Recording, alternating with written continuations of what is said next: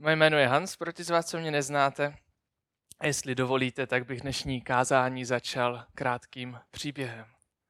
Zhruba před rokem jsme na fakultě v hodině angličtiny dostali za úkol najít nějaký soudní případ, který jsme pak měli odprezentovat před celou třídou. Vy, co mě znáte, tak víte, že já mám recesi a tak jsem nechtěl hledat žádný každodenní nudný případ. No tak jsem hledal, až jsem našel jeden případ z roku 1969. Jedna američanka toho roku totiž zažalovala nikoho jiného než Boha. O co šlo? Té ženě zhořel barák potom, co do něho udeřil blesk. Těžko říct, co se jí tenkrát honilo hlavou. Odhadoval bych ale, že šlo o spořádanou křesťanku a ona se neuměla přenést přesto, že by Bůh mohl dopustit, aby se jí stalo něco tak zlého. Možná i s vidinou docela jednoduchého výdělku zažalovala Boha. A šlo tam o částku, která by dnes odpovídala asi 20 milionům korun. Bůh se měl dopustit takzvané nedbalosti, tedy že neměl dostatek péče o majetek oné ženy. Bůh se tedy dostatečně nestaral a kvůli tomu teď žena musí zažívat tyto těžkosti. Tématem dnešního kázání je, když se nám dějí zlé věci. Schválně jsem si vybral toto téma, protože zlé věci se dějí i křesťanům, stejně jako všem lidem. Když se všechno daří, tak je situace většinou jednoduchá. Máme radost, jsme spokojení, možná si i vzpomeneme a poděkujeme Bohu. Složitější je ale to, když do života přicházejí těžkosti, bolesti, nemoci nebo zklamání. Pak nemusí být vůbec jednoduché takovou situaci zpracovat a nevzdálit se přitom Bohu. Bohužel vedle vtipné žaloby na Boha znám ze svého okolí i opravdu smutné příběhy. Před pár lety jsem se na jednom výletě seznámil s o něco málo starším mužem. Byl necelý rok obráceným křesťanem a doposud jsem nepotkal nikoho dalšího, kdo by Boha tak intenzivně miloval a všem povídal o úžasných věcech, co Bůh udělal. Tento člověk byl velkým pozbuzením pro mnoho křesťanů a evangelium přinášel kamkoliv přišel. O to víc jsem byl pak překvapen, když jsem za pár let od stejného člověka slyšel, že je ateistou. Život mu za těch pár let nadělil mnoho těžkých ran a bylo to pro něho tak neúnosné, že úplně přestal věřit v boží lásku. Nebo jeden můj další kamarád. Ten chtěl Bohu dát šanci ve svém životě a opakovaně ho prosil, aby už ve škole nezažíval šikanu. A když šikana neustávala, tak se tento kamarád čím dál tím víc vzdaloval Bohu. Zklamání z Boha vystřídali krátce na to výčitky a nakonec to přešlo až do nenávisti vůči Bohu, která trvá dodnes. Možná i vy znáte podobné příběhy a pocity ze svého okolí. Možná je znáte přímo u sebe. Logicky, když se lidem dějí zlé věci, přemýšlejí o tom, proč se dějí. A jelikož sami si za to přeci nemůžeme, chyba musí být někde jinde, na straně druhých. A proč ne třeba Boha? Pak máme tendenci ptát se, jak si to Bože mohl dopustit? Jak mě můžeš milovat a zároveň mě nechat toto prožívat? Proč si mě Bože opustil? Když nás samotné tyto otázky nenapadají, může se najít občas i někdo z našeho okolí, kdo se rád zeptá. A kde máš teď svýho Boha? Neříkal si, že tě miluje? Když je křesťanství tak super, jak můžeš toto zažívat? Stejně tak se posmívali i Ježíšovi na kříži. Spoléhal na Boha, tak ať ho teď vysvobodí.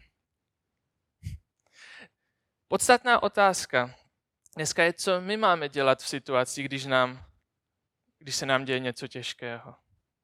A tím nemyslím, jestli už zajít k psychologovi, nebo možná už radši k psychiatrovi, nebo ještě počkat. Jde mi teď o vztah s Bohem. Nehledě na to, jestli za těžkostmi stojí lidská hloupost, nebo jestli se jedná o například zkoušku od Boha. Zkrátka a dobře, jaký máme mít postoj k Bohu, když se děje něco zlého? Asi se shodneme na tom, že podávat žalobu na Boha anebo rovnou ztratit víru nechceme. Odpovědi můžeme hledat i v Bibli. Tím, že se zlé věci dějí od jak živa všem, i v Bibli najdeme spoustu postav zažívající hrozné věci. Pojďme se teď na jeden takový příběh podívat. Bude to Jobovka.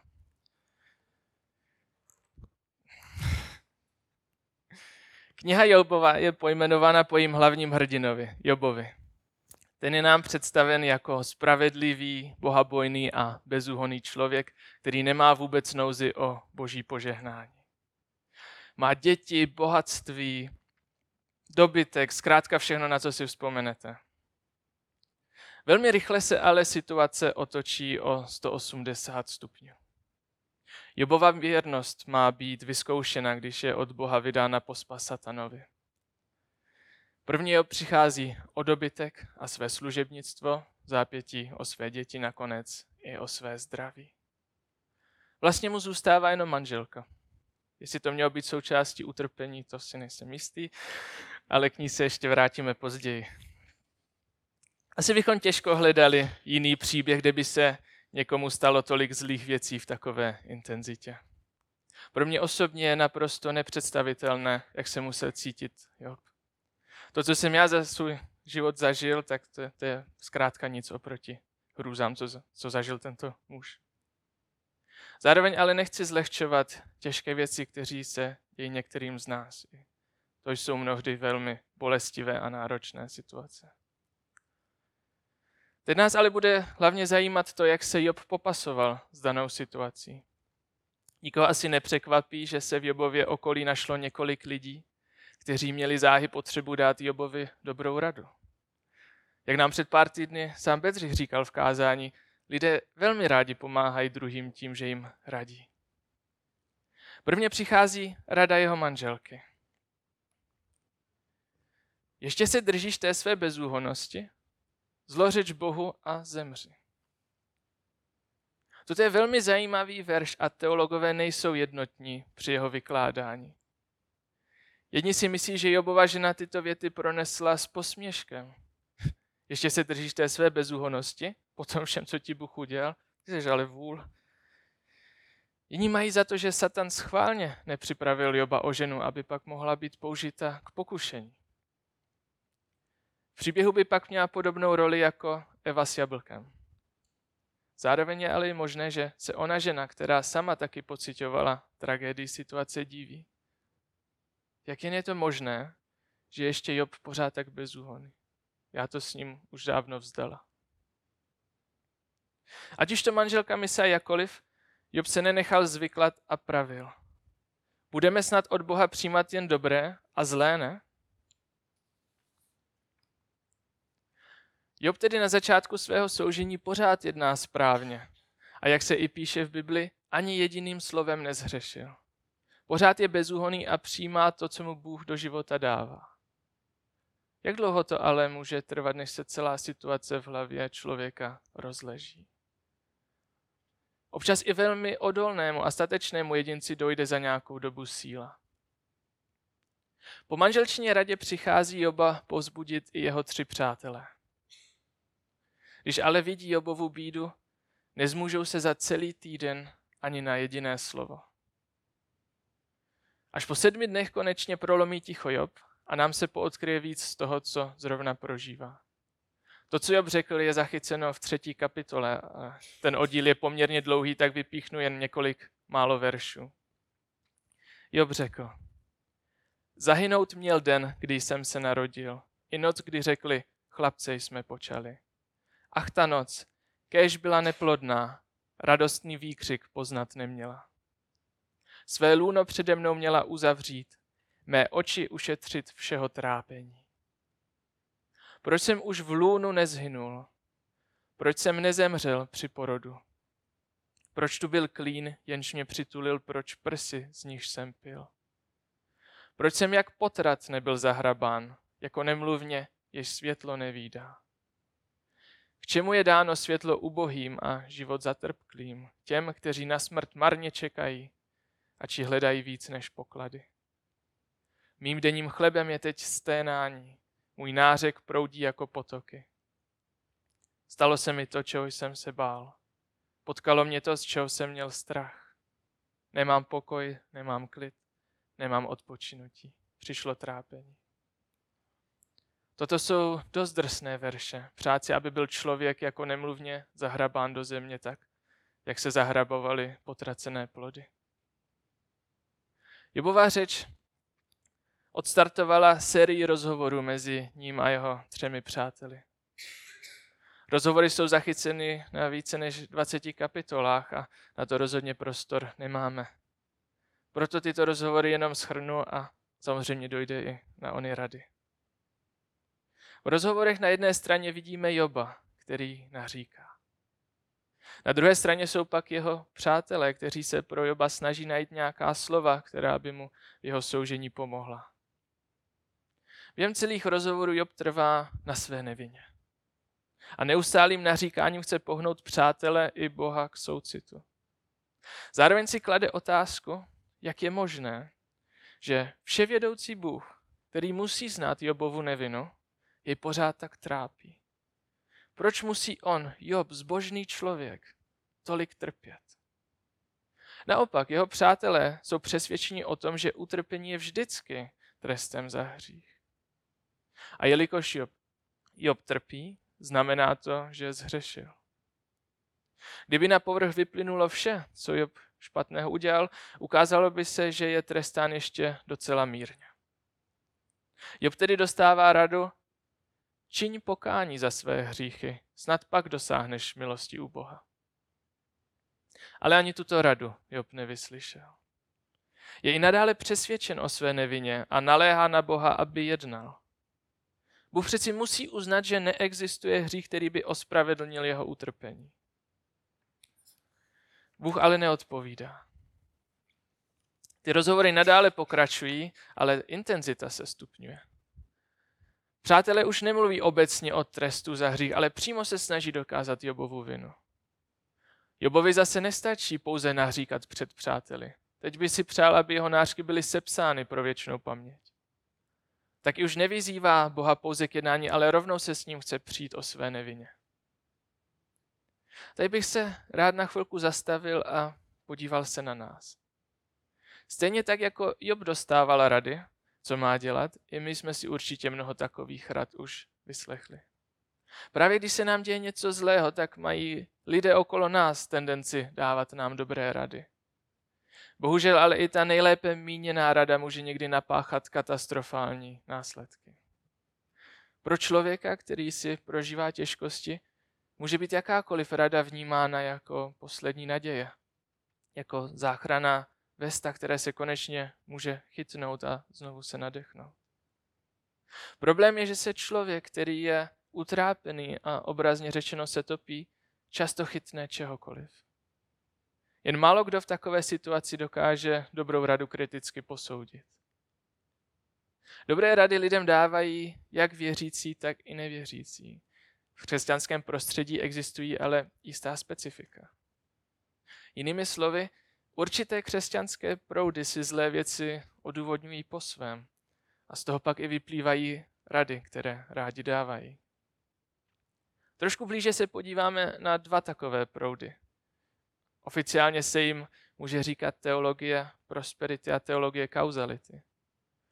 Vím, že pro spoustu z vás nejsou tyto pojmy ničím novým, přesto se ale chci podívat na, na ten jeden aspekt těchto hnutích a to dávání rad. Pár informací navíc zhrnu pro ty, co o těchto učeních třeba ještě neslyšeli. Teologie prosperity je hnutí, které se do Česka dostalo z USA přes skandinávské země. Podle tohoto učení je víra spojena s prosperitou všeho druhu, penězi, majetkem, zvláštní důraz se pak klade na zdraví. Zjednodušeně by se dalo říct, že mezi vírou a prosperitou existuje přímý vztah. A čím silnější a lepší víra je, tím lépe se pak máme. Pokud se někomu nedaří dobře, znamená to, že má malou víru. A nebo prakticky, že daný člověk moc hřeší. Takže až vám do baráku udeří blesk a všechno vám zhoří, přívrženci tohoto hnutí k vám přijdou a řeknou, no jo, málo si věřil, musíš věřit víc a líp. Problém tohoto učení je, že vůbec není biblické. Bibli nenajdeme ani jedno místo, kde by nám bytě náznakem Bůh dával najevo, jak skvěle se tady na zemi budeme mít. Právě naopak. Tento život tady na zemi je plný strádání a utrpení. A pokud vám někdo tvrdí, že je víra spojena s materiální prosperitou či zdravím, rychle od takového člověka pryč. Jen se koukněme do Bible na známé postavy Nového zákona, apoštoly, první křesťany či samotného Ježíše. Žili v chudobě, spoustu z nich umřelo násilnou smrtí. A když se díváme kolem nás, mají se věřící lépe než nevěřící? Vůbec ne. Věřící lidé mají úplně stejné problémy jako nevěřící. Ani věřícím se nevyhýbají nemoci, tragédie v rodinách, nesplacené půjčky a tak dále. Dávíme si dobrý pozor na ty rady, podle kterých je naše utrpení spojeno s naším hříchem anebo malou vírou. Mezi vírou a tím, jak dobře se nám materiálně daří, neexistuje žádná spojitost. Neméně nebezpečnou je pak teologie kauzality. Toto hnutí na základě pár veršů ze Starého zákona, které jsou vytrženy z kontextu, učí, že se nám dějí těžké věci proto, protože nějaký z našich předků zhřešil. V rodinách se zkrátka přenáší požehnání i prokletí skrze generace. No a když se vám děje něco zlého, možná není problém u vás, tak jako u teologie prosperity, ale je spíš u vašich předků. Vy pak musíte hřích vašich předků objevit, činit pokání a navrh ještě nějaký hřích, nějaký, navíc ještě ten hřích vykompenzovat nebo napravit. Můžu vám dát dokonce jeden příklad přímo z mého života. Před několika lety jsem si procházel náročným životním obdobím. Padly na mě deprese a nedokázal jsem vůbec fungovat. Začal jsem se zhoršovat ve škole, rozpadaly se mi vztahy a kvůli celkovému vyčerpání jsem nezvládal téměř nic dělat. Když se po několika měsících situace i přes mé modlitby a snahu nezlepšovala, najednou jsem narazil na, na jednu paní, která mi tvrdila, že mi pomůže. Šlo o dlouholetou známou mé mamky, od které jsem na ní taky dostal kontakt. Podle té paní problém spočíval v tom, že nějaký můj prapra praděda z 18. století strašně moc zhřešil. Tu informaci o mých předcích paní patrně věděla kvůli tomu, že už s mojí mamkou kdysi v minulosti něco řešila. Ten můj předek měl v jeho vesnici zatajit svou nemoc a tak se spoustu lidí nakazilo a někteří i zemřeli. No a já kvůli tomu teď mám depresi. Jediný způsob, jak se jak může moje deprese spravit, je, když budu za onoho dědu činit pokání. No jelikož se nedají dohledat potomci obětí daného hříchu, musím to celé napravit nějakým jiným způsobem. No a ta paní od Boha ví, že takový způsob by pro mě byl stavění zvonu.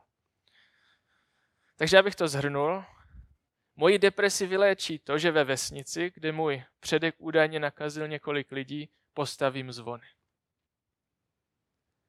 Teď ten příběh může znít naprosto absurdně a vlastně se ani nedivím. Já v té době měl jediné štěstí, že jsem se znal s Václavem. On mi na rozdíl od mých kamarádů každý den volal. Pozbuzoval mě a já mu samozřejmě řekl o té paní. Důrazně mě pak Václav doporučil se s ní už nikdy nepotkat a vyhledat odbornou pomoc. Tím myslím doktora. Sám si připadám, jako bych byl tenkrát úplně blbej, že jsem se s tou paní vůbec někdy sešel.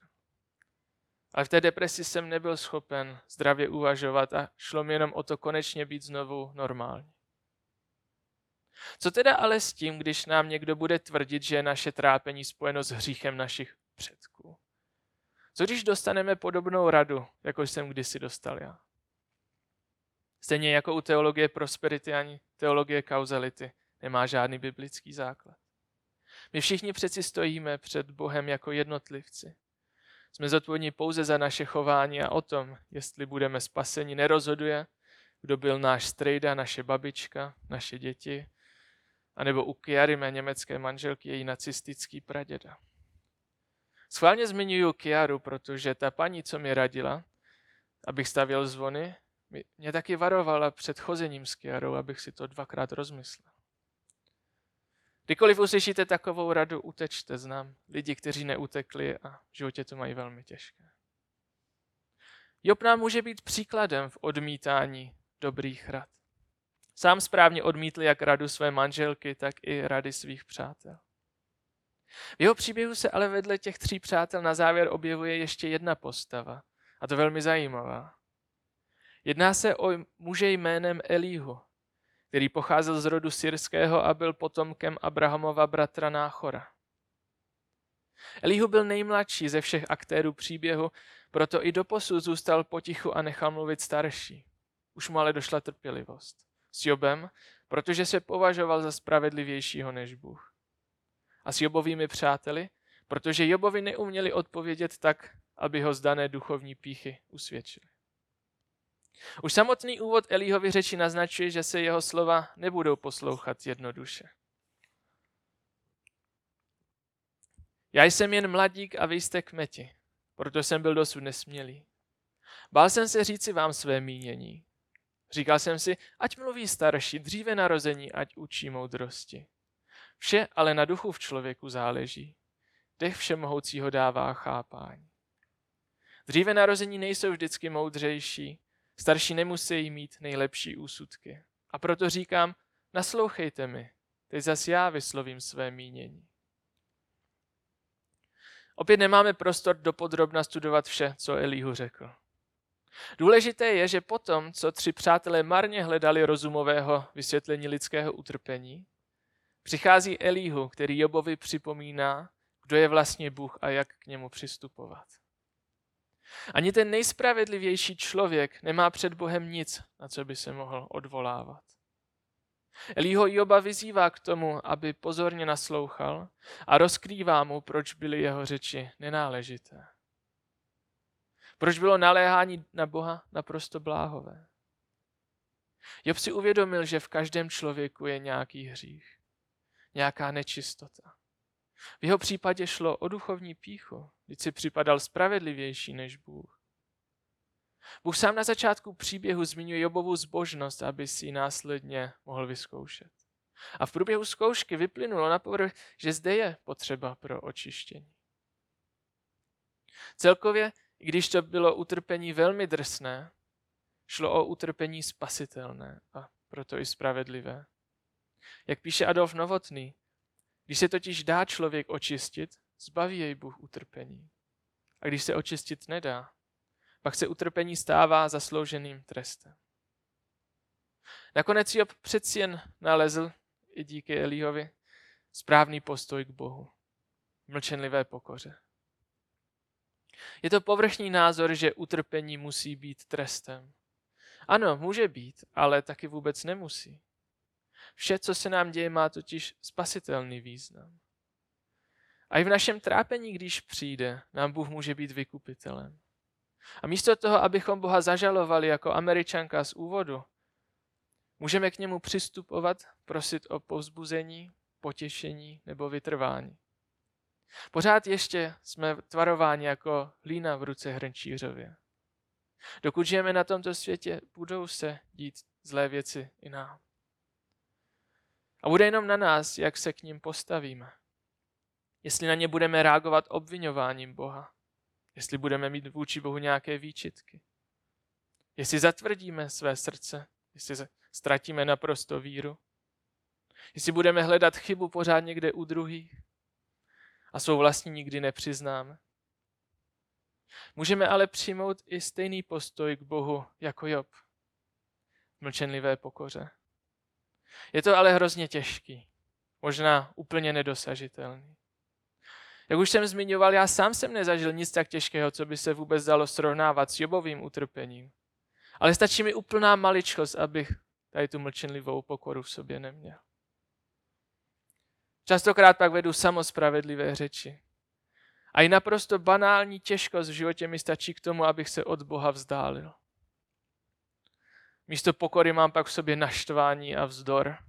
A chtěl bych se někdy i přijít s Bohem tak, jak se přel Job. Na co se týče mlčenlivosti, tak to už nedokážu vůbec. O co je to pak složitější, když se děje jedna těžká věc za druhou valí se to na nás a my máme zůstat mlčenlivé pokoře. Je to hrozně těžký úkol, ale Bůh po nás chce, aby jsme to zkoušeli znovu a znovu, i když se lžeme. Volba je jen a pouze na nás. Jobův příběh nám ukazuje, že lidská mysl nemůže nikdy plně pochopit boží plány.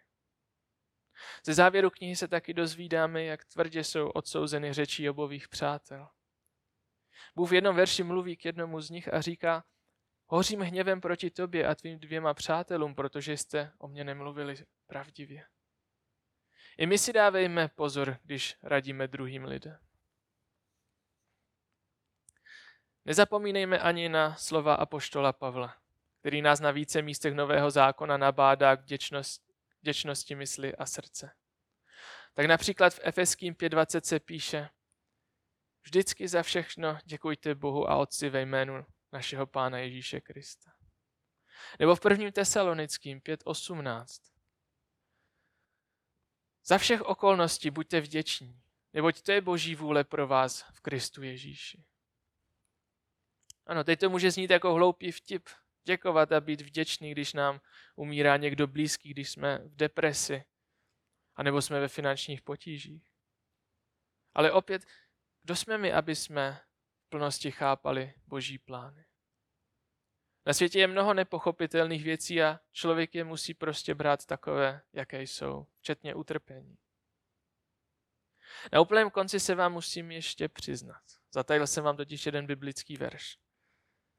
Až se vám někdy budou v životě dít těžké věci a někdo za vámi přijde s dobrou radou, můžete danému člověku odpovědět to, co Job řekl své manželce, když mu radila. Mluvíš jako nějaká hloupá ženská. Ale samozřejmě si tam můžete dodat i mužskýho. Mluvíš jako nějaký hloupý mužský. Amen.